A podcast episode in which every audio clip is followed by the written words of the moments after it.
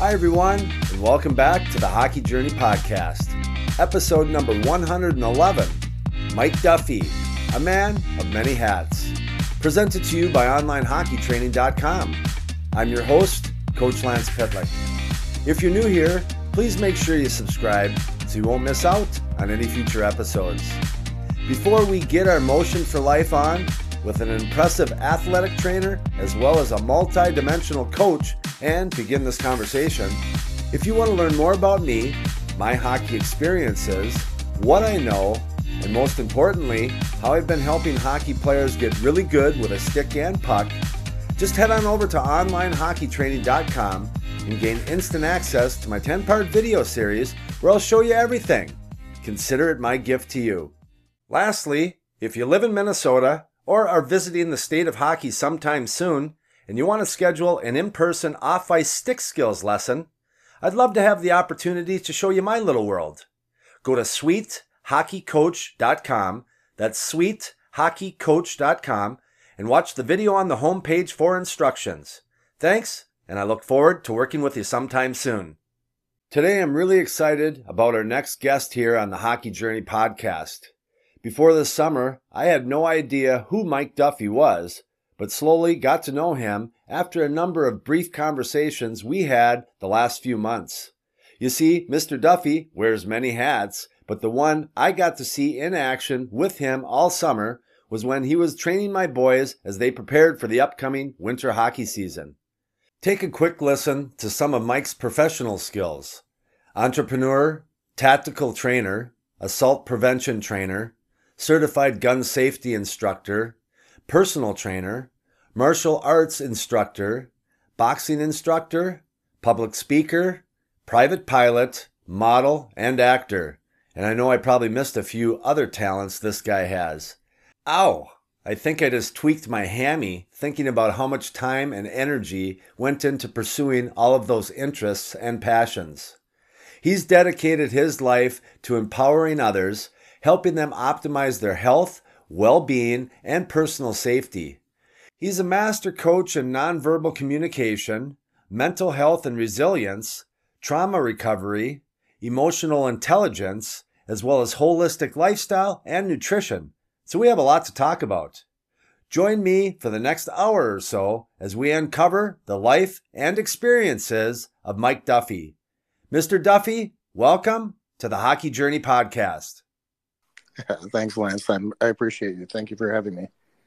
Well, a little background, and yes, thanks for being here. Um, um, I've been looking forward to this. We got uh, this was supposed to happen two or three weeks ago, but my wife and I ended up getting the old COVID over Labor Day weekend, so that kind of X that thing out. So I'm glad that we could get this thing going again. And thank you for taking the time. I really appreciate it. I appreciate being here, and um, I'm glad you guys are okay. I know that's kind of a brutal experience to go through, you know. Yeah, I'm glad it's now and not like in the middle of winter. So, you know, everyone, that's the first time I went through it out of all the times. Hadn't been sick in a while, so it it uh, I was pretty grateful when you get uh, back healthy again. So, uh, here we get. Let's get going. A little yeah. background information while you're on the show is um, there was someone new or there's something new that happened this summer that hasn't happened at uh, my, the Pitlick household, and that was my boys did some training here uh, with you. Yeah. You, you have a uh, uh a long list of things that you are that you specialize in, yeah. and it's um, I guess it would be non-traditional uh, for most hockey players and how they would uh, allocate part of their week to to that type of training, and we're going to talk about that a little later. But um, so that's how you're here. You, there's there's a connection there, and then we've had a number of conversations mm-hmm. um, over the summer, just short ones because that that's my busy time. But every time I I'm talking to you, it's like uh, actor, pilot, uh, you know, teaching people how to be really good with a knife. And I mean, I was like, holy cow, you got to be on the podcast. So, anyways, I've done enough talking. How I start all all the shows where I'm interviewing someone is I'd like uh, you to rewind the tape and let's take a moment, look in the rearview mirror, and go back to the beginning. Where'd you grow up? What was your childhood like? Uh, your parents, siblings, friends. Uh, I have no idea if you ever played hockey, but your introduction to sports. Basically, tell the listeners in a nutshell what the heck it was like growing up, Mike Duffy. Okay. so uh, I grew up in South Minneapolis, Minnesota, and um, you know Minnesota is known for hockey, and I, I, I did not play ice hockey. Um, did you feel like a leper a little bit? yeah, a little bit. It's like you know during the state high school hockey tournament. I mean, you're just kind of crawling around. yeah, yeah. It was uh, you know most of my friends in high school they played hockey. I had uh, friends in my close circle that played hockey, and uh, I spent most of my time on skis. So when the winter was coming around, I was on skis, and um, I didn't get into. I played roller hockey, which is you know similar but not the same. But I played roller hockey uh, towards the end of high school. I got into it just because I loved I loved rollerblading. But then I picked up a stick and I was like, man, this is so much fun. But I never, I, I still don't know how to ice skate to this day, which is kind of funny. Um, I grew up in South Minneapolis, Minnesota. Uh, my my my parents are from here. I went to, uh, you know, when I was a, when I was in uh, grade school, I went to a, private school, and uh, my parents took me out of a the public schools and put me in a private school. I was getting the shit beat out of me all the time, and got in a lot of fights and got in some trouble. But um, they decided to put me in this private school over in Southwest Minnesota or Southwest Minneapolis, and I met a group, good, great group of guys uh, my experience was, you know, I didn't know anything any better. I was, know, 12, 10, 12, 13, whatever, however old I was. And I met up with some guys, um, and they became my core group of friends, and they lasted all the way through high school. I never, I mean, I played sports, Lance. I played, uh, let's see, I played football when I was a kid. Uh, I think I played all the way up until like eighth grade. I played basketball, which I was horrible at. it's, just, it's like watching a train wreck on, the, on a basketball court. Well, and if uh, we uh, if we if, if anyone saw you, you're you're a little height challenged. I mean, you're not a short guy, but you know, I don't think you're dunking much. Not much, man. So I can see that. yeah, not much. Um, I played baseball, which I loved. So in high school, I played baseball, I played right field and I was horrible at it. I don't know. It was so weird though. I was like, I would go to the park and I'd play with my friends, and I could crush that ball, man. I could crush it, and then I'd go to playing the games and I couldn't hit the ball. I don't know what it was. It was like anxiety or something or something. But so really? yeah, yeah. And then towards the end of high school, I got into.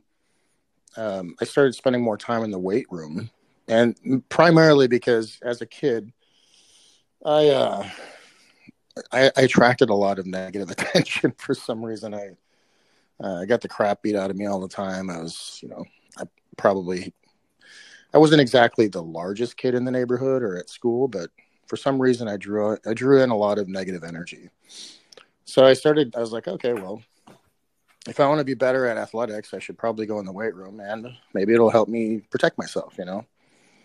At towards the end of high school, um, you know, I, I started getting into martial arts. So I started taking Taekwondo or karate.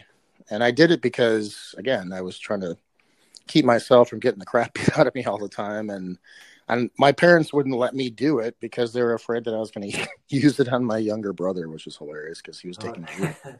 well, he was taking judo. And I was like, oh, if he's going to take judo, I'll take karate. And they're like, no, no, no, no. No, he gets to take judo and you don't get to do anything because you're going to use it on him. So it's like, all right, well, I'll just do it myself then. So I started doing karate. Um, and at the time, I, I again, I didn't tell anybody because I just I wanted to kind of keep it a secret because that's what I thought you were supposed to do. You know, you you you do martial arts and you're you know you internalize all this stuff and it's a good way to ex, to expel a lot of stress and frustration and stuff. So so I started doing that and during the whole time you know, like when the winter came, like I just said before, I was a skier. So I skied competitively um, my junior year all the way through my 20s. Um, I was a mogul skier. Um, I did aerials a little bit, but my I got tired of getting shin splints from from aerial, so I just stuck with moguls. And um, I think 1995, I was out skiing one night and I I crashed and I tore my ACL, and so that ended my mogul career. And I was sitting on the couch, you know, after surgery, and I was just watching stuff like. You know, old martial arts movies or something, and it's back when they had the tube TV. You know, you had to like get up and you had to like. It's when the remote first came out, so that's how old I am. Had to change the dial, not a push button either. It was a turn it around, yeah, like a circle, yeah. yeah, I'd be like, "Mom, will you go change the channel?" And I, that's like remotes just first came out. But um, I remember watching this thing on Bruce Lee, and I was like, "Okay, I got to get involved with this guy somehow." So I don't, I don't know how I'm going to do it, but you know, when I get better, I'm going to start. I'm going to look for somebody that that uh, teaches JKD or the philosophy of Jeet Kune Do and Wing Chun and stuff like that. So uh, it was about 1997, and I. How old were you at this time? I was 97. I was 23. Okay. Um, I'll, I'll rewind though. So back in 1993, when I was in high school, and going through all this stuff, my my dad died. He had acquired HIV through a blood transfusion, and uh, he died in '92. And it kind of uh, just sent our whole family into a tailspin, you know. And it was like I didn't have that protective figure out there that was supposed to help me. And my mom is fantastic, but my mom had to run, you know, two businesses that my dad left behind, and she had to figure out what are we going to do with the finances? How are we going to pay for the house? You know, she had to, she had to like, she couldn't rely on us. I mean, we don't know anything about finances or anything, you know, economical, ec- economic that has to do with money or anything. We're all in high school. My sister's Right. off at college, you know. So our family kind of blew up, and um, my brother, when he graduated high school in '95, he took off and he went traveled the world, you know. So, um, you know, my mom's still trying to figure out what she's going to do with the business. I don't remember much. Honestly, I don't remember much between the years of 95 and 97. It was a, it's kind of like a, there's a lot of trauma in there. And I'll be flat out honest. There's a lot of trauma in there. And it was, you know, it's just kind of in survival mode. And I think everybody was like that in my family at the time.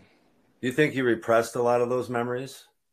I do. Yeah. And I don't, honestly, Lance, I, I can't, I, I remember major events. You know, I remember going to Mexico in a, you know, in a, in a brace. And that's about it. I don't remember a whole lot. So yeah, Wow. I, I I probably did repress a lot of stuff, and there's a lot of frustration.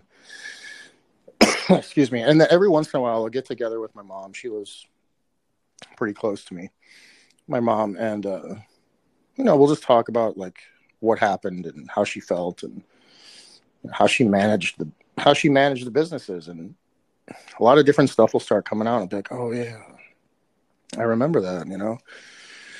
But in that time frame, again, I was kind of in survival mode, so I I gravitated towards martial arts because I just wanted to be able to protect myself. And it started off as wanting to protect myself, and then it just evolved into what I am today, which is help other people protect themselves too.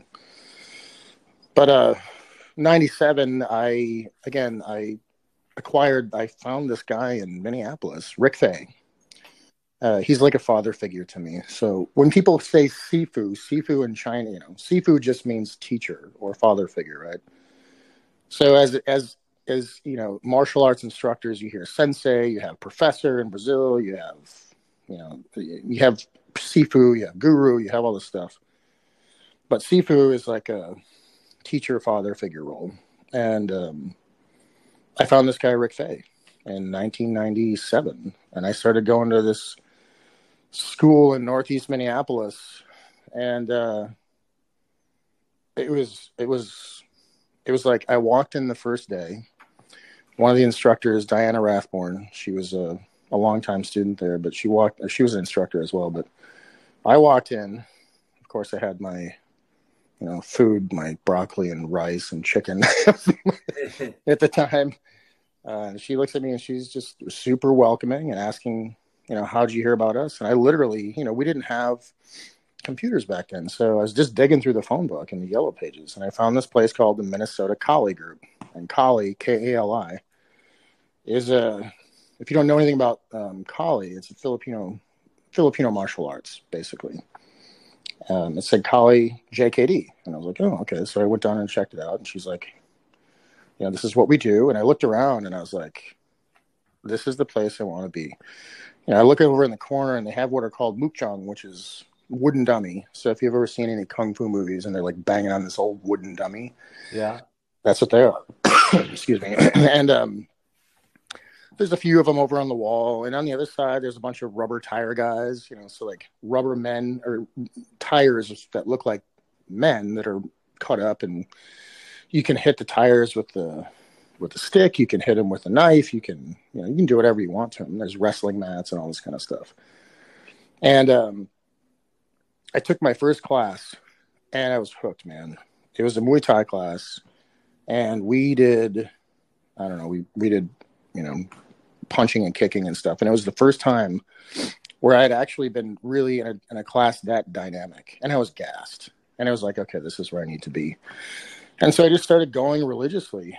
And the, the, the, you know, Rick was really, Rick is really good at, at, uh, he was really good at letting you come in and instructing you and then letting your personality kind of find your own way through the arts because there's you know, within the school, there was probably seven different martial arts that we were teaching. And some people come in and they gravitate towards Kali, again, Filipino martial arts. So they come in, they gravitate toward JKD, Do, or they come in and they gravitate toward Jiu-Jitsu or Muay Thai or CS, like, you know, cage wrestling or something like that. So I just, I tried to get a hold of everything. And it was like, okay.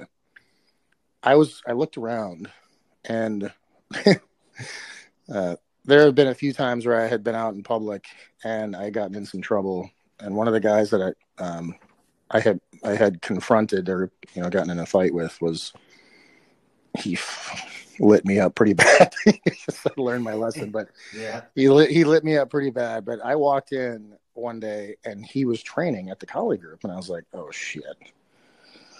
And I don't think he remembered me because it was a nightclub and it was dark. And but uh, ever, I mean, I got in this altercation in a bar.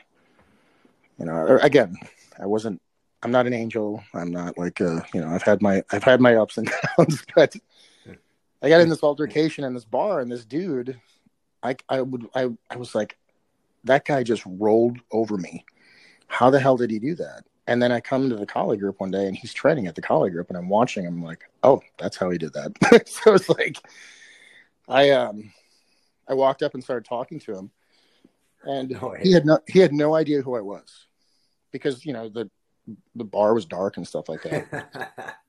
Until about three years later, we were all doing this seminar, and I was like, "I remember you, man. I don't know if you remember this, but you fucking lit me up in a bar." And he's like, what? And I told him when it was, and he goes, "Oh my god!" he, he felt he's like, "Oh my god!" This I remember that situation, but uh, there's a lot of ass kickers at the time. I mean, JKD is you know it's a, a very it's a street oriented art. So when people say, "Oh, JKD is Jeet Kune Do," um, when they talk about Bruce Lee and they talk about Jeet Kune Do, they talk about like, "Oh, well, it's kind of a it's kind of a bullshit art," but there's there's more to it than just the fighting piece of it. So there's a philosophy behind it, and it's they call it the way of the intercepting fist, right? So it's always you're working on a defensive um, aspect. You're working how to counterpunch. You're working how to dominate the position and the situation when you're on the street. It's not a cage fight. It's not a it's not a sport. And it's like all rules. You know, there are no rules. There, there you can bite, grab, punch, scrape, kick, whatever you want to do. So I gravitated toward JKD quite a bit. And then I started getting into jujitsu, which I thought was well, the first time I did jujitsu. Um, it's funny because I was telling Rem this summer. Uh, the first time I did jujitsu, I just giggled the whole time because I'd never had a man that close to me, you know, crawling on top of me and stuff. It was kind of funny, but I, I was hooked, man. At jujitsu, I was like, oh, this is. It was like a mental chess game. And so you take the you take the martial arts and you really look at them, and I'm gonna. This will lead into what we did on the ice with Rem and Rhett. Um, you take the martial arts and it's movement, right? And it's about how to be efficient in movement, how to move efficiently in specific you know given situations up close cqc like close quarter combat stuff or or how to dominate your partner when you're you know uh, you know in wrestling or you know on the street or something like that Yeah. and um i just found it fascinating.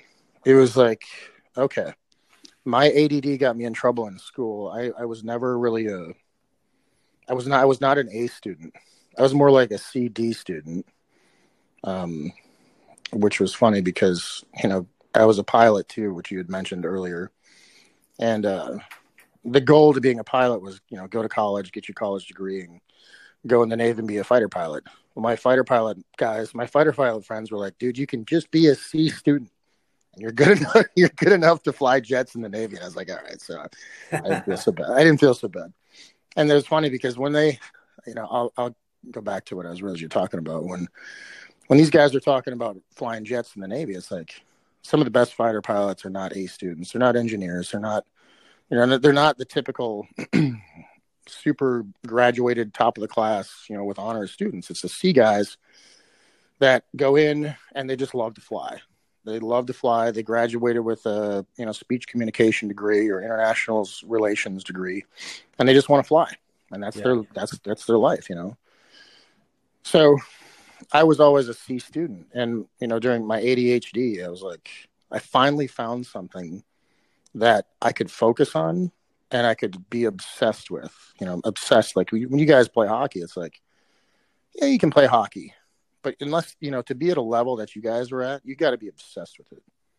Like you got to think about it. You got to breathe it. I mean, I saw it this summer with Rem and Rhett. It was like this is what this is supposed to, this is what this is like this this professional athlete that caliber of athlete or that kind of that caliber of competitor or, or pilot or whatever it's like you got to be obsessed with it yeah and somebody yeah somebody had said that to me a long time ago and i was like you don't want to be obsessed with anything and then i watched your sons and i was like that's what this is like man and i and I'll, I'll tell you the truth i mean i have worked with a couple d1 athletes they played football. And, you know, we did some hand work and stuff.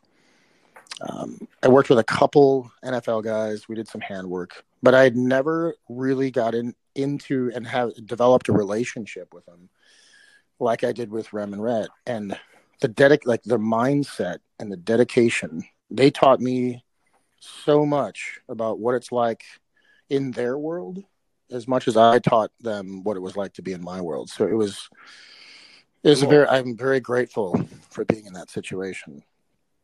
Um, yeah, well, let's. I mean, how did that? How did that happen? Because was was this the first summer that you guys trained together, or did you guys train last summer? Because uh, he wasn't training at the house here. That was something new this year. Well, honestly, Lance, this is kind of a funny story. So I kept saying to him, like, man, I don't know how you found me. I don't know what the hell. Like, you know, God brought us together or something here. I don't know what the hell's going on, but um, it was, it was about March or April, and I run a business with a friend of mine. We do personal protection, and uh, Chris is a big time hockey player. Uh, I think he he skates all the time. I think he played minors or semi pro or something like that. But he's he's huge into hockey. This is your partner. This is my business partner. Yeah. Okay. Um, so I get a call from him. He's like, "Hey, dude, you, uh, I sent a guy your way. His name is Rem Pitlick, and he's looking for you." And I talked to him a little bit. This is what he wants, um, but he said he's been looking for you for a long time. And I was like, "What?" Okay, so you know, I get Rem's number and I shoot him a text message, and we set up a time to talk. And Rem's like, "Yeah, I've been looking for you for months." it was like, I felt like Yoda kind of yeah i kind of felt like yoda where i was like oh dude that's so sweet of you you know but um, yeah he's like i've been looking for you for months i looked at you know he wanted a specific type of training and he had been communicating with paul Chek at the time and for those of you who don't know who paul Chek, he's like he's just a wizard in the in the holistic uh you know lifestyle personal training um health and wellness. Yeah, health and wellness. I mean, the guy is just a genius. And I had done a certification with Paul Chek, a couple of them, and so I'm in their database, and and Rem, you know, communicates with Paul Chek on quite a, a you know frequent basis. So he found my name, this guy in Minnesota that teaches martial arts and is, you know, familiar with Paul Chek. So he tried to get a hold of me. And the information at the Chek Institute is apparently off because I haven't communicated with him for a while. So he had been calling my old numbers. He had been emailing old emails.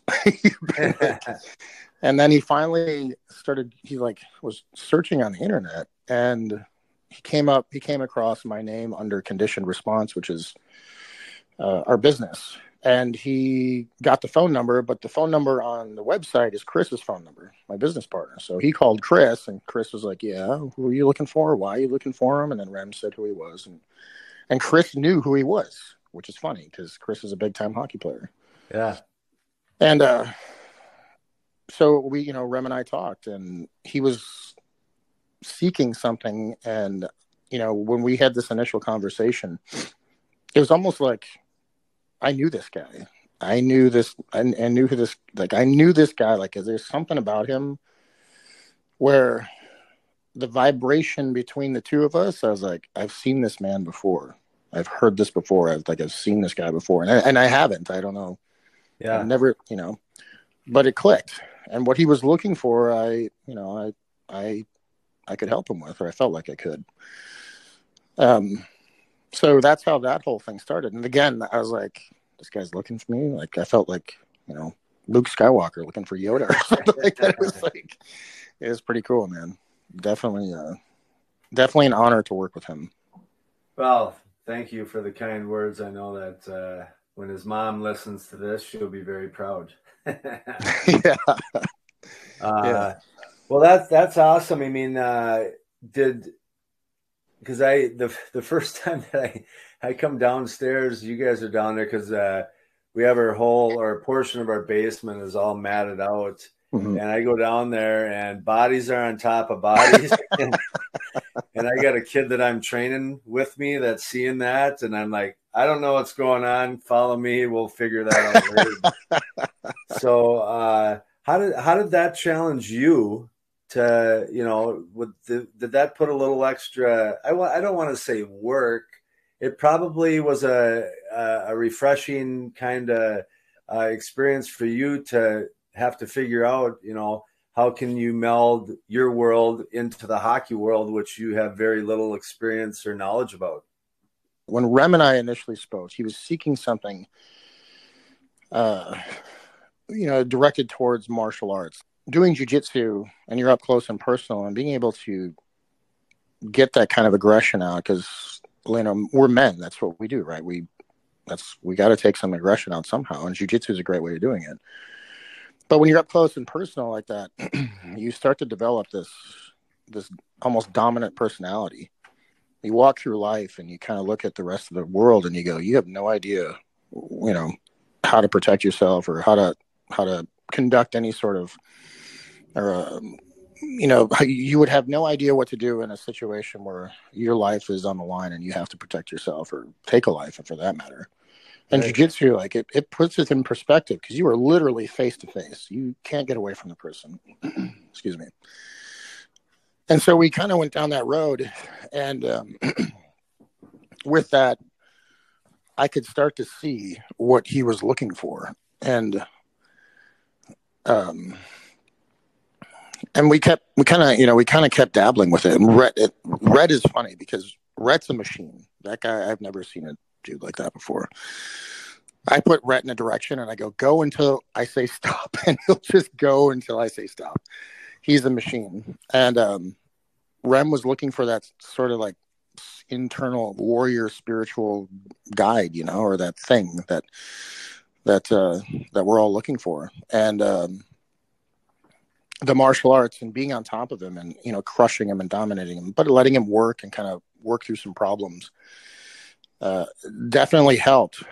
We got towards we started going outside for our workouts, and we started doing a lot of punching. And that dude, I've I'm you know I know a lot of athletes, but he is super talented. And what I saw come out was you know that guy is he's a force man. He's got a lot of he's got a lot of a lot of he has a lot of channels in him. I mean, he's got He's very athletic, but he's got that beast in him, and it came out a couple times. And I was like, okay, so that's that's the thing that we're looking for. You can bone crush, you can be the, the hardest hitter, you can you know you can do whatever you do, but it, it's got to be a mentality. So we took our our um, our workouts, and Rem and Rhett came into me one day and they said, you know, would you like to just what do you think about doing this stuff on the ice? So Lance, this is the first time where I had ever taken any sort of anything and put it on the ice because I'm not an ice guy, right? I'm not I'm not a hockey player. Right. So I was, yeah. So I was completely open to it. I'm like, yeah, let's do it. Now, mind you, I can't skate. so it's like, so the first day I'm on the ice in my shoes and um, we figured out like, we'll get some spikes and, you know, so I can get a little bit of grip, stuff like that. Yeah. It was right. It was as soon as we started moving around on the ice, I saw the animal that I was, that I saw this beast that I, I knew was in there. Right. These guys, they're more comfortable on the ice than they are on the dry ground in this in this like combative quote unquote arena right and so we started doing banded work just simple exercises that pertain to generating power and speed and strength for hockey. So we I've, i recorded a bunch of stuff. Um, but it was really interesting because these guys came up with the idea. It's like well why don't we just take the concepts of what we're doing and put it on the ice? And it's like oh okay. Yeah. so we started doing some exercises. And and with that we started doing like some scenario stuff which is great and the scenario stuff was like okay we're in the corner you got to fight for the puck you're up against the boards how do you control somebody where do you control them what is what are leverage points all that kind of stuff. And so i started taking some of the concepts of fighting in the cage and applying it to being against the boards or um, up close and personal like cqc excuse me. So what came out was uh, we all three of us were just like, okay, that's pretty, that's actually pretty sweet. But it was just simple stuff like when you're when you're you can make contact, right? But there are certain things you can and can't do while you're holding a stick. Like you can't slash or anything like that. But you can't like trip with the stick or anything. But there are things that you can do that may somewhat simulate it that you could possibly get away with.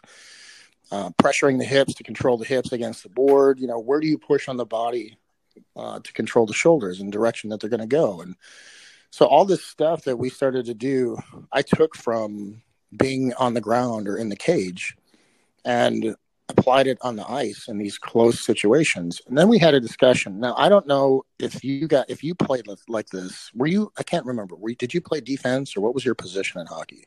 Yeah, I was a defenseman, and whatever the least amount of skill was needed to get into the NHL, I had mm-hmm. just enough. I was that guy that was hitting everyone and blocking shots, and okay. not a lot of skill. And both boys would say that to me a lot. Like, you, Dad, you got no skill. can't help it. So I can teach it now, but okay, yeah. So that's where we're at there.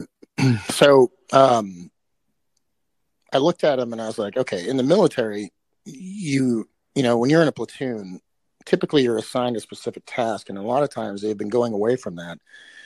And you should know the task of the guy next to you or the guy below you, right? Or the guy above you. Yeah. Because when somebody goes down, you have to fill that role. And so I started taking that. I started looking at it like, okay, you guys are forwards. Is that what their position is? Forward. Yes, they're forward. I'm a defense. I was a defenseman. Yep. So I was like, okay, um, we're going to play like we're on defense. And Rem had said, he's like, yeah, there's, they're moving towards, I, I think he said this, there's, they're moving towards a more positionless hockey player where they can fill every role, right? Minus the goalie or something. Yeah. So it's like, okay, great. So we started playing more defensive stuff, like being in that up close and kind of rough person, like that up close and uh, personal sort of situation where you got to be rough. Like you got to be able to manipulate the body, and you're not, you know, you're not dropping people and stuff like that or smashing them into the boards. But it's like, how do I win this conversation or this situation when I'm stuck in, you know, I'm slammed up against the boards or someone's trying to steal me, or I got to like get the puck out from somebody, you know, and do it in a way that's still within the regulations, but do it in a way that's you know sends a statement like don't Yeah. I'm all about that. I'm all about sending a statement because when i watched you play um, I, I, I pulled up some videos on you and i was like this dude is this dude's this dude's a beast man. And defensive players are they're a different animal. Um, i talked to my business partner. He's he's a defenseman. He's about 6'3 250 and on ice can you i can't imagine you know i mean six three two fifty coming at me on ice. It's like that's a big train, man. That's a big yeah. that's a big train, and it's a mentality. Like I said, it's a mentality. so when we were on the ice, we started talking about the mentality of defense and the mentality of the attack, right, and the and and the intent of the defenseman, and then pouring that intent into your your um, actions. And what started to come out was pretty pretty cool. Um, like I said, they're they're both just I'd never seen hockey like that level of hockey player up close, especially on the ice. And the speed they move at was unbelievable. So I was like, okay, you have speed, you have power. Now we need structure, pressure, timing, you know, sometimes momentum. And so we started adding those little elements into playing in the corner or playing against the boards. We would give them drills where they had to like literally be up against each other, almost pummeling like you would on a wrestling mat. And uh, we got done one day, and Rem, and Rem looked at me and he goes, "That was the shit." I felt like a, I felt like a, it was pretty funny, but um, it was at that point where you know the two of them, it was like all of a sudden just these two different animals started to come out. And I wish that we could go back to the beginning of summer and do what we did on the ice all summer long so we could see what came out. But it was pretty, it was a pretty amazing situation. It was like that, you know, those aha moments that some of your players have where they go, oh shit, oh, I did, oh, okay, why didn't I think of that? Or that moment where all of a sudden everything starts to click. Um, is is pretty amazing, man. Like I said, that that sort of situation where I saw their eyes just go, "Oh," and this big smile come across their face. I was like, "We got it. Here we go." Well, you know, for all these players that are playing, you know, uh, Division One hockey, playing professionally in the NHL, boys and girls. Um, I train more girls uh, than I do boys, and you know, the one constant in all of them is, you know, generally they're they're pretty doggone good people, um, mm-hmm. and they have an incredible work ethic and passion uh, for to see how far they can take this, mm-hmm. uh, which is really cool. And you know, I, I'm sure, like, you know, for you, if if someone said you're going to be training hockey players in ten years, ten years ago, you would say, "What? Really?" I don't think so. but you know, who knows what what's going to happen? Uh, I know that there's a, a lot of uh, people that listen that uh, after a podcast is is um, deployed with a master coach, that master coach gets uh, gets some attention from some of the people that I I get to get in front of, and and that's what it is. We're trying to identify all the different puzzle pieces to be the best version of ourselves for whatever we're we're training but it all comes down you know to to the beginning if we don't have our health and our nutrition you know if we're not uh, hitting these core virtues every mm-hmm. single day that we don't have a chance now if if people got to see you you know you would you'd say, where does this guy live? You know, does he live in, you know, Plymouth, Wayzata, Minnetonka, Edina, Shakopee, Farmington? No, he lives in Shredville. Uh, I mean, you guys are over, you're working them out over there. You don't have a shirt on. You look like you work for the Secret Service uh, and you're tatted up like an MMA fighter.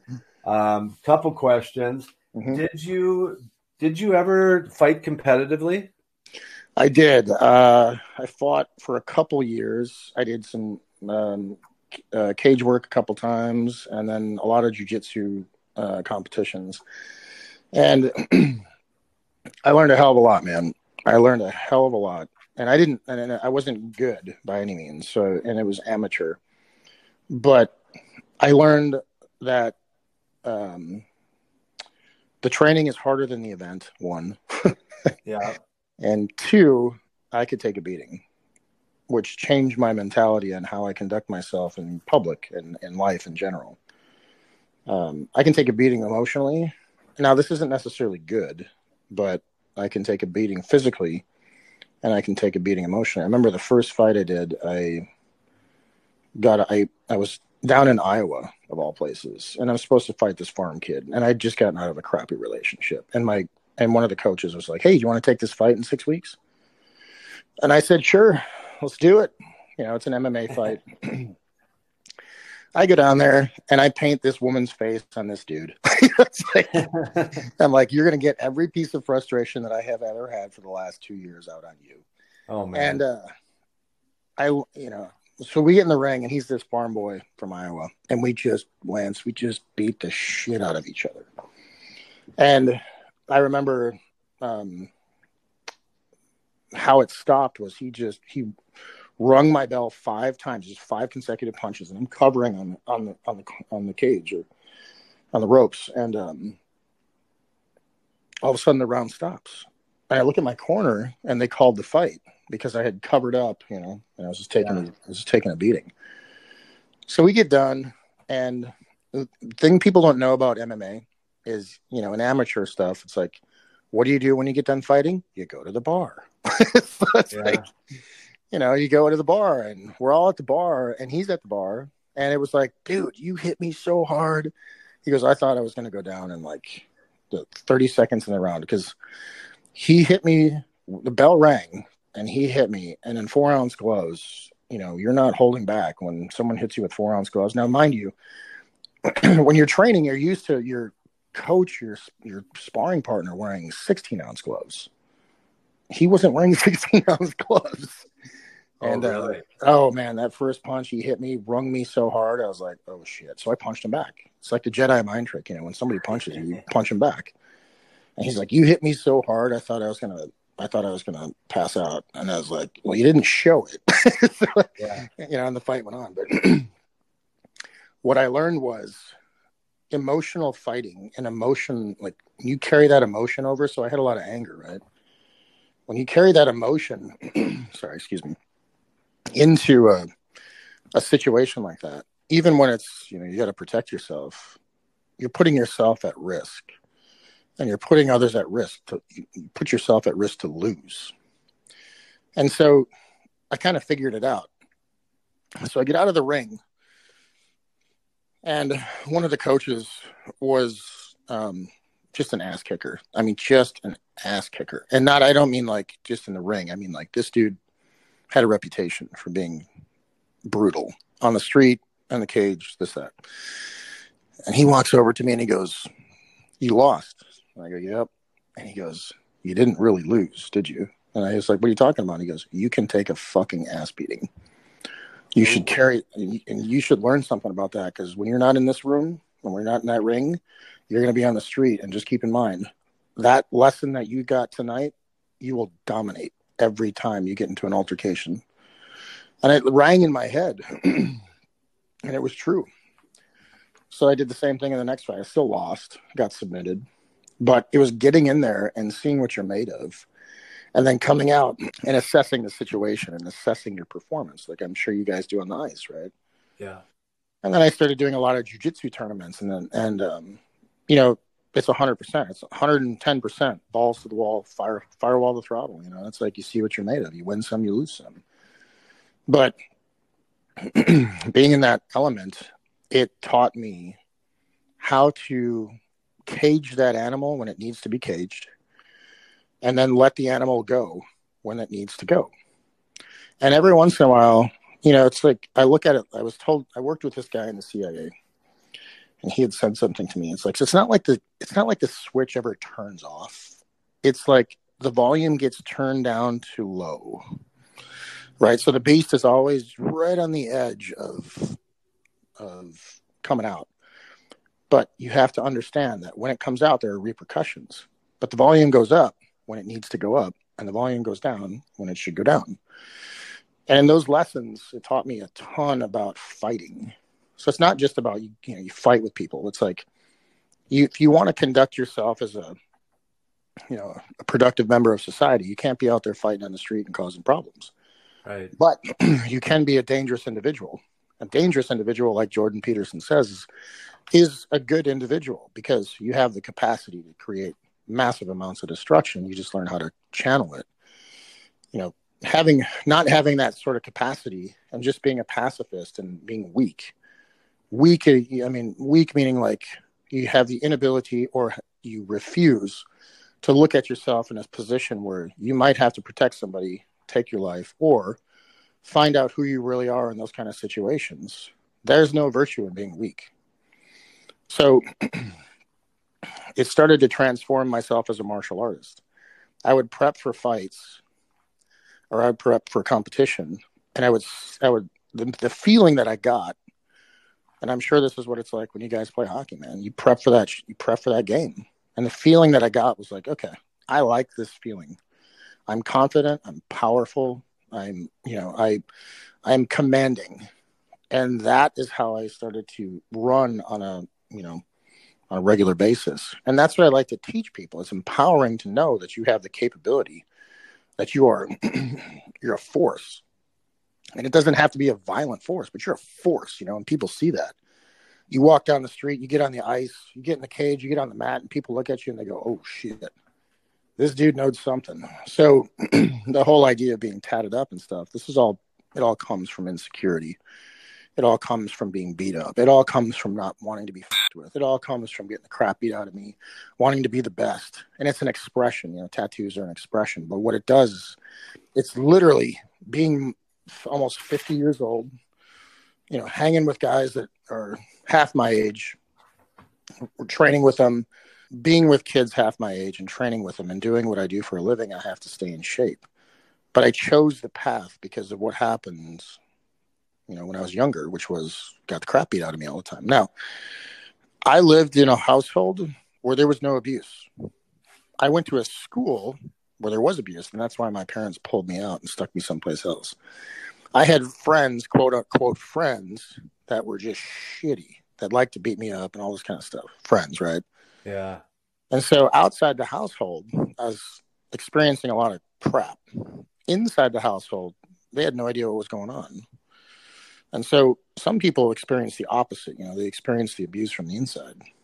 When you spend eight hours a day at a school and your teachers are slapping you with rulers and telling you you're a piece of shit and you're not going to learn anything, and then you go hang out with your friends thinking that it's going to be better and they want to beat the crap out of you, and you know, it's like it it does a number on your psyche at a young age. so uh, when you were talking about you know repressing some of those emotions between you know 95 and 97 i had repressed a lot of stuff and then i finally started to find my my path and then what you personally what lance and what rem and what rhett saw of me is just an expression of trauma. And I, I think people need to understand that. It's like you choose the path. Sometimes you choose the path because of trauma. You you are who you are. You are your personality how you conduct yourself everything because of some traumatic experience or something that pushes you in the direction that you know you are today. So I want to ask because you know, in knowing Paul Chek and the Chek Institute, uh, you know the guys he he uncovers so many things and he's been doing it forever that uh, just help people optimize their their their health uh, what drew you to him, and when did that happen? What drew you to him to to take his courses? Because you know that's that's a one percent of people doing something what you did, going to the Chek Institute. Yeah, so I you know I flew. Um, I flew multi-engine airplanes. I was a pilot for a little while, and I and I was you know something hit me at one point. I hadn't eaten in six days. I hadn't trained, or I hadn't eaten in six hours. I hadn't trained in six days, and I was like, okay, this job is not gonna. This isn't gonna be for me, which was tough because ever since I was a kid, I wanted to fly, and I finally got to fly, and it wasn't the route because during the time of, uh, you know, flying and um, trying to figure out what I wanted to do with my life. Actually, say during the time of flying, I got so sick of college, and I don't know if a lot of people, I mean, maybe they have experienced this, but I stopped going to college. I'm so bad at math, Lance, that you know when you at the time when you you get you go to college, there's prerequisite courses to go you have to go to in order to get college level math. Well, I started at the first prerequisite course, which I think was like Math 89, which is basically like fractions. yeah. you know, and so I had to take Math 89, and the next was Math 92, and then the next after that was Math 94, and then Math 96, and then eventually you take college level math. Well, Math 96, I couldn't pass. I tried it three times, and it was like you know, pre-calculus and all this kind of shit. And I was sitting there going, why do I need this? Why do I need to learn this to fly? Because I was flying at the time and I was like in the airplane doing my fuel flow charts. It was like, you know, doing geometry. I love geometry. So it was a lot of geometry, a lot of just basic fractions, which I got. Nothing that had to do with calculus whatsoever. I tried doing math three times and I failed. And I was like, I just chewed up a year and a half of trying to go through a math course. I was so I was so mad. Um, and then there's some other things that had to happen, and I was I figured it out where I was like, this education bullshit is just not for me. I could keep flying, but it was coming out of my own pocket, and then finally get a job. It's like I'm getting paid small amounts of money to fly an airplane. No, this isn't what I want to do. So I stopped flying, and I got into personal training. In fact, I stopped flying, and my mom's like, "We're gonna go." I traveled for quite a bit. and I came back from Europe and uh, my mom was like, okay, you need a job. Why don't you think about being a personal trainer? I was like, no, I don't want to do that. And so I needed a job. so I uh, I got a job at this place in Minneapolis and um, I befriended this guy. Um, his name is Keith. And Keith was heavily into Paul Chek. I think he was like Paul Chek level two, holistic two, and um, so he, uh, you know, I was like, okay, well, I need to get a certification, Keith. Which one do you think I should get? And I was like, should I do ACE? Should I do NASM? And he's like, nope, I think you should do Chek exercise coach. And I was like, okay. So at the time, it was like 2005. I ordered up the material and I looked at it and I was like, I am never going to learn all this stuff ever. uh-huh. um, but eventually, I just he I had him as the tutor, so I would meet up with him and a couple and another person that's uh, was Chek certified at the time, and we just went through the stuff.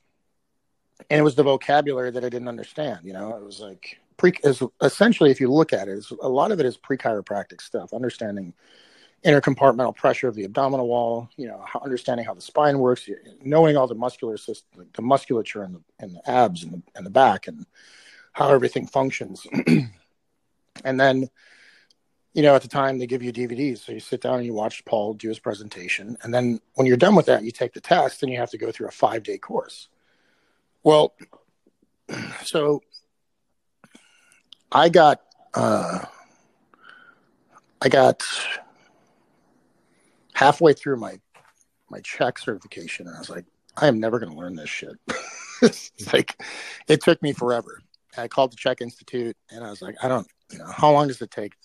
How long do how long do I have to to um, pass this quality this, this certification? And they're like, don't. There's no time frame. Just get it done when you get it done.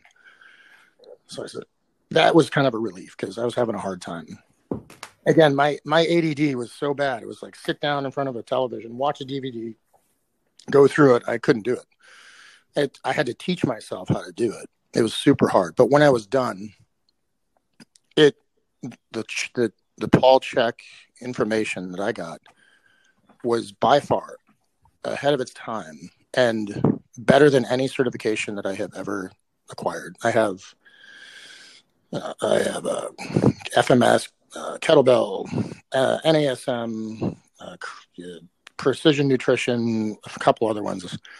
But the Chek Institute was super good at kind of laying out all their information. And then uh, when they came here, and I, I mean this, uh, you know, kind of ahead of their time, maybe. Well, maybe I was just naive to it, but we did some holistic work. So we, there was a holistic certification. So I was like, okay, I'll do that. But they were talking about like artificial sweeteners and how they're processed and Monsanto and all this kind of stuff in 2005. and it was really when I started to, to catch on to what Paul Chek was saying that I believe this guy, man. I will follow this dude wherever he goes. I'll listen to whatever he says, and and uh, you know, I, I continue my education with Paul Chek for sure. I had done NASM, and it wasn't the detail that was that was in uh, Paul Chek was far above and beyond anything else. Like it was the stuff that people need to hear if you're going to be a trainer, right? How the body works. This is how it works. How to load the system. How to load the system. How to program to load the system properly. You know how to cor- like corrective exercise. I mean, most people talked about corrective exercise, but it was until I got a hold of Paul Chek, where I was like, this is what corrective exercise really means. And then it, then it, then I went into FMS, you know, and then CKFMS, and it was like, okay. So I went down this corrective exercise route, and um, you know, Paul Chek was the he was the influencer, I would say, out of the whole thing. And uh, to this day, I still bust out my you know my old manuals and I tell people how your abdominal works and compartmental pressure, or, you know, hydraulic amplifier mechanism. I, I tell people this stuff all the time, and it's tough because the average individual, when you train them, unless they speak the language, don't understand what you're talking about. No, and most of the time they just don't really care what you're talking about which was super frustrating. And again, I say Paul Chek was ahead of his time because when you speak like that to somebody and they don't know what you're talking about, you get the you know you get that kind of deer in the headlight look. Yeah. And people go, uh huh, uh huh, and they don't know what you're talking about. So it's like it's hard to improve the individual when you have to when they when they're not understanding the language that you're speaking. Nor do they even give a shit about what you're talking about. They just go, "Oh, I just want to lose 20 pounds." okay, well, we can't do it because your hips are out of place because your psoas is too tight. You're, you know, you've had two C sections and your abdominal wall is not functioning. And it's like, yeah, but I still want to lose 20 pounds. And it's like, okay. so I had to kind of rethink how I go about coaching people.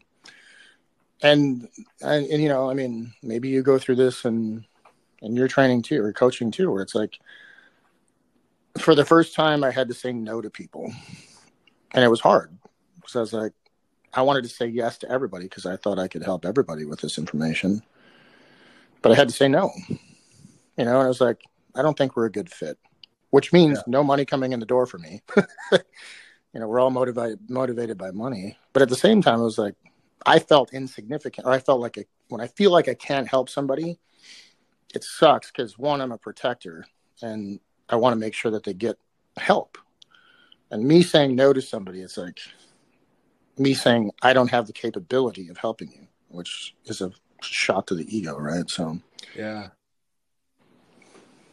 Um, I got two more questions for you. Um, that man, you, your life is this has been awesome. uh, uh, I just it, it is. I mean, I just I'm, i look at this what you've done and uh, the experiences that you've had. So, what what just couple questions more. Mm-hmm. What's a typical day look like for you? Because you're you uh, also you mentioned that you do some um, personal protection, but yeah. you know, go through a, a, a, typical day where you know you wake up, you when do you work out, you know, your your food intake, and then your mm-hmm. day job. Okay, so you know my schedule varies. I mean, I have a schedule. Um, and in and in executive protection, protection, and personal protection, it all depends on uh, when the client needs you. So you're constantly trying to build, um, you know, client relationships and stuff like that. So when you get a contract, it's it's you know you got to figure out how long it's going to be for. So you're always out there hunting, hunting for contracts. And I work with a guy or work for a guy who's really good. He's got a he he and I come from a very similar background, and um, so we there's four four five guys on our team four or five guys on our team now we just hired somebody new and uh, there's so much work that we have that you know we're all trying to f- fill each other's we're trying to fill shifts right so typical shift is about four hours um, and people go oh four hour shift wow that's not very long but it's pretty strenuous you know some days it's like you're always in protection mode, right? So the, the switch is always the volume is always almost to high. And you got to run like that for four hours, sometimes six hours. Like this coming weekend, I've got a 12 hour shift. I got to protect high worth individuals, which is pretty stressful. I got to drive them around. I got to do the advance work. Um, and it's very stressful sometimes. And then there are some days where it's pretty low, right? So the stress is low. But the days that there is not a lot of stuff going on, people go, oh, well, it's got to be really boring. But in the protection world, it's like if it's a boring day, it's a good day. I would, I would, I would, if in, to put it into hockey terms, I, I would imagine would be like, um, this is not for you, Mike. I know you're probably not going to understand. It's for the listeners. Okay. Mm-hmm. So, yeah. Yeah. yeah. uh, but it would be like uh, you're up by a goal uh, in the dying seconds. You're in the defensive end trying to protect the lead, and your head is on a swivel. You're shoulder checking, and you got to do that for four to 12 hours straight. Uh, that's not only physically, but mentally exhausting too. So I, I totally know what you're saying. Yeah, that's that. I mean, I'm picking up what you're putting down, and that's a good way to look at it. You know, um, it's uh, it's it's a very emotional. It's emotionally. I shouldn't say it's mentally exhausting. Yeah. So we did a job for a couple politicians, and you know, it was a 12 hour gig, and we had to pick them up. We had to do the advanced work, meaning like figure out the routes, figure out two counter routes, figure out who's going to be at the house, who's going to be driving, who's going to sit in the car, where they're going to sit in the car, how we're going to get there, the layout of the the building, the exits, you know, everything down to okay, the return routes, the counter return routes, um, the altercations that could possibly happen on the counter return routes. Who's going to sit in the front seat? Who's going to sit in the back seat? Are we taking two cars because now you know, have a dummy car? This that. I mean, this is the stuff that goes on, and it's like, and you're armed, and you have to pay attention to who's in the crowd, and you have to pay like literally walk with them. You can't stick right next to their side, but you have to be. People have to know that you're there, right? Right. that's that's a that's a pretty advanced day. Uh, a typical day for me looks like I get up, eight o'clock. I have some breakfast. I, you know, I'll go to the gym depending on what my schedule allows. So sometimes I'll have to be at work at 10, uh, 10 to 6, or sometimes I'm at work from 9 to 5. Some days I'm working at noon to 4. Some days I'm working 4 to, um, you know, 8 or sometimes, you know, whatever. Uh, but a typical day is I get up and make sure I have fuel in the system that will light me up to to keep the motor going for the rest of the day, right? So I, I typically veer towards more of a fatty food diet. so I eat a lot of um, I eat a lot of red meat. Um, you know, slow cooker is my friend at this time of year. I just throw a bunch of pork belly and vegetables in the slow cooker, and it gives me you know two days worth of food. I'll do some brisket the slow cooker, all this kind of stuff. But for the most part, what I eat is what is good for me, which is red meat. My blood type likes red meat. Um, you know, I, I've never been a fan of the blood type diet, and I'm not really a huge follower of it. but I looked at the blood type diet and it says if you're B negative, which you which I am, these are the meats that you should be eating. And I was like, oh, okay. Uh, and one of them wasn't chicken. I thought so, or bacon, which is bad because I like bacon. um, but it said red meat. I was like, okay, I'll start eating red meat and um, I feel great. So, you know, red meat does it for me. So I'll have some steak, I'll have some eggs, you know, and the rest of the day is either whatever is in the crock pot, which is some sort of meat and vegetable. Um, I supplement it with protein shakes. The protein shake is a, usually a plant-based pro- protein, very clean, um, uh, and with uh, organic berries. So about my physical training, it's like again, whenever I can get it in, really. Sometimes it's 10 a.m., sometimes it's 7 p.m. But I try to do it on a regular basis. Um, the, you know, a lot of people are like, well, you eat a high protein, high fat diet, do you eat any carbs? And I'm like, yeah, you, you have to have carbs. You can't, you know, this this whole carnivore diet is great, but if you're an athlete, you got to have carbs. So I have protein shakes with berries in them. I load it before my workout. I eat tons of carbs after my workout. Um, you need the glycogen. You need the glycogen. Um, you need to replace the glycogen that you burned as well. So, um, my my workouts aren't. I don't spend two hours in the gym. It's maybe an hour. Um, I have it.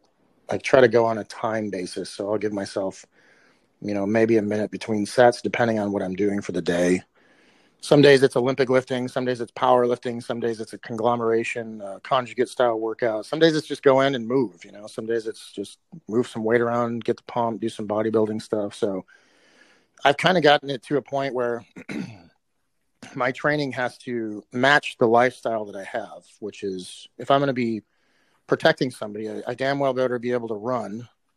I better be able to fight. I better be able to be you know think cognitively have a good clear clear mindset. I better be able to be healthy enough to operate. I don't have cancer. I don't have diseases. I don't have diabetes. I don't have to take drugs while i'm at work. I don't have to worry about any sort of i mean in fact i've never i haven't been to the doctor i don't know how long.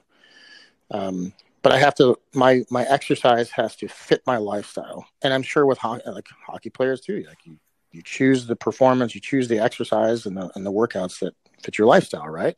Yeah and so with my job, it's like, you know, there are days where I, I do strictly CrossFit. Um, there are days where I call it conditioning CrossFit. So, so it's like, I'll go in, I'll do a conditioning day.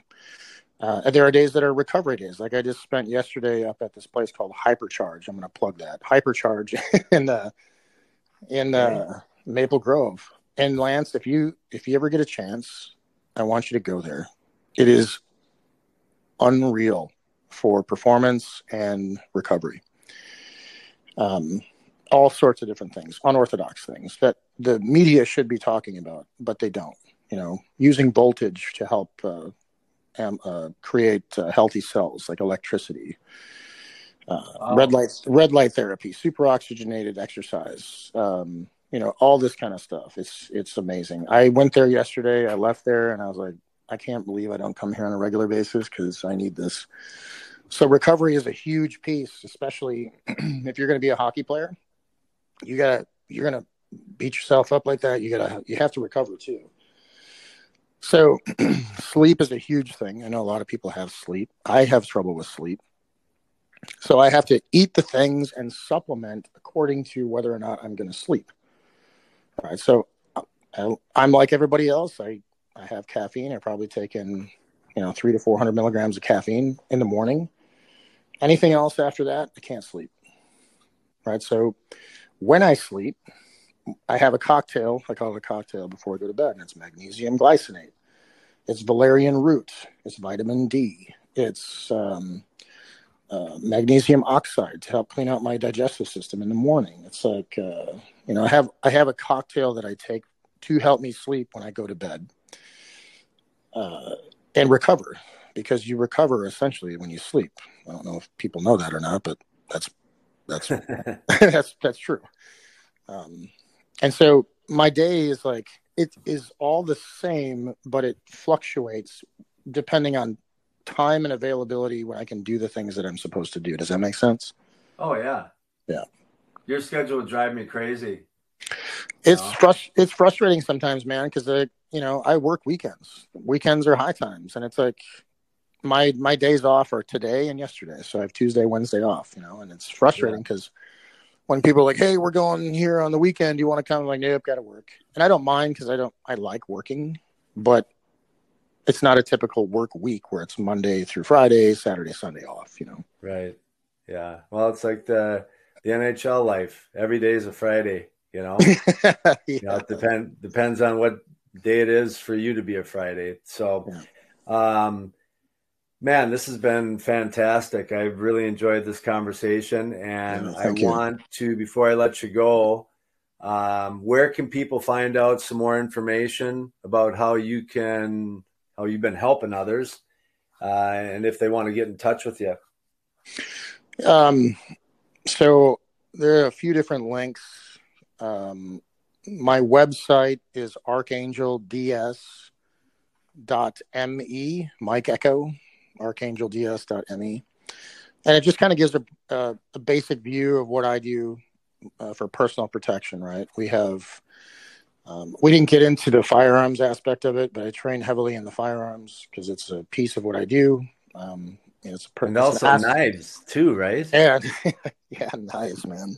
Holy cow! But it's a you know learning how to use every weapon to protect yourself. Essentially, is you know, making yourself a human weapon is basically what it is. Um, there's another one called conditionedresponse.us. So if you're interested in taking classes uh, with personal protection firearms training, you can contact my partner and I. Uh, we do that. and uh, real estate, we do another. You know, this is kind of interesting. We train real estates because there's a a big problem with real estate agents right now in violent attacks. Yes. Yeah, it's, it's awful, man. Some of the stuff that you hear is just awful. Wow. So uh, vigilantagent.com. Uh, you can find us if you're a real estate agent. We hold classes and seminars to um, you know, teach people about awareness and situational awareness and what to do um, if you have any sort of conflict. A lot of um, real estate agents these days are, are, are going to permit to carry, and the thing about permit to carry, even though I'm a gun person, is it's like being a hockey player, right? Just because you give somebody a hockey stick doesn't mean they're a hockey player. and so I'm really adamant about this. If you're going to have a tool, then you better train with that tool because you're going to put somebody else at risk if you don't know how to use it efficiently. Yes. And so that's what we do is when we tell real estate agents about this kind of stuff, it's like, okay, we can train you. And average individuals too. It's like, yeah, we can train you, but you know the most the most average person comes in and they goes oh i want to get my permit to carry. Oh i want to learn how to shoot. It's like okay well you bought a gun. Awesome. And you let it sit in your safe. You are you are just as much of a threat to the people around you as the threat is to the people around you. Yeah. You know so i am huge on if you're going to use a tool or use a gun or use a knife or learn how to protect yourself you better train with it on a regular basis yeah um I'm on social media, uh, Instagram, Sir Michael James, or Sir dot Michael James. That's Instagram. Instagram is interesting. It's just kind of a hey, you know, these are a bunch of pictures and videos. It's like self advertising, right? Gotcha. And I'm also on Facebook um, if you want to interact with me. But those are the those are the best ways to get a hold of me.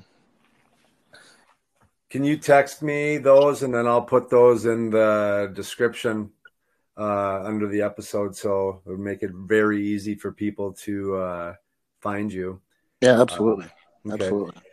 Mr. Duffy, I think that is a wrap for this episode. I want to thank you for sharing your experiences, wisdom, and expertise. Uh, as this episode says, Mike Duffy, a man of many hats. You've worn and still wear many hats in a day as you continue to help educate, train, coach, and empower others to optimize their health, well being, and personal safety. Uh, I wish there were more people in this world like you, my friend, because it definitely would be a better place. Thank uh, you. Thank you for sharing your life journey with us. And if anyone's interested in getting a hold of them, like I said, I will put everything in the description.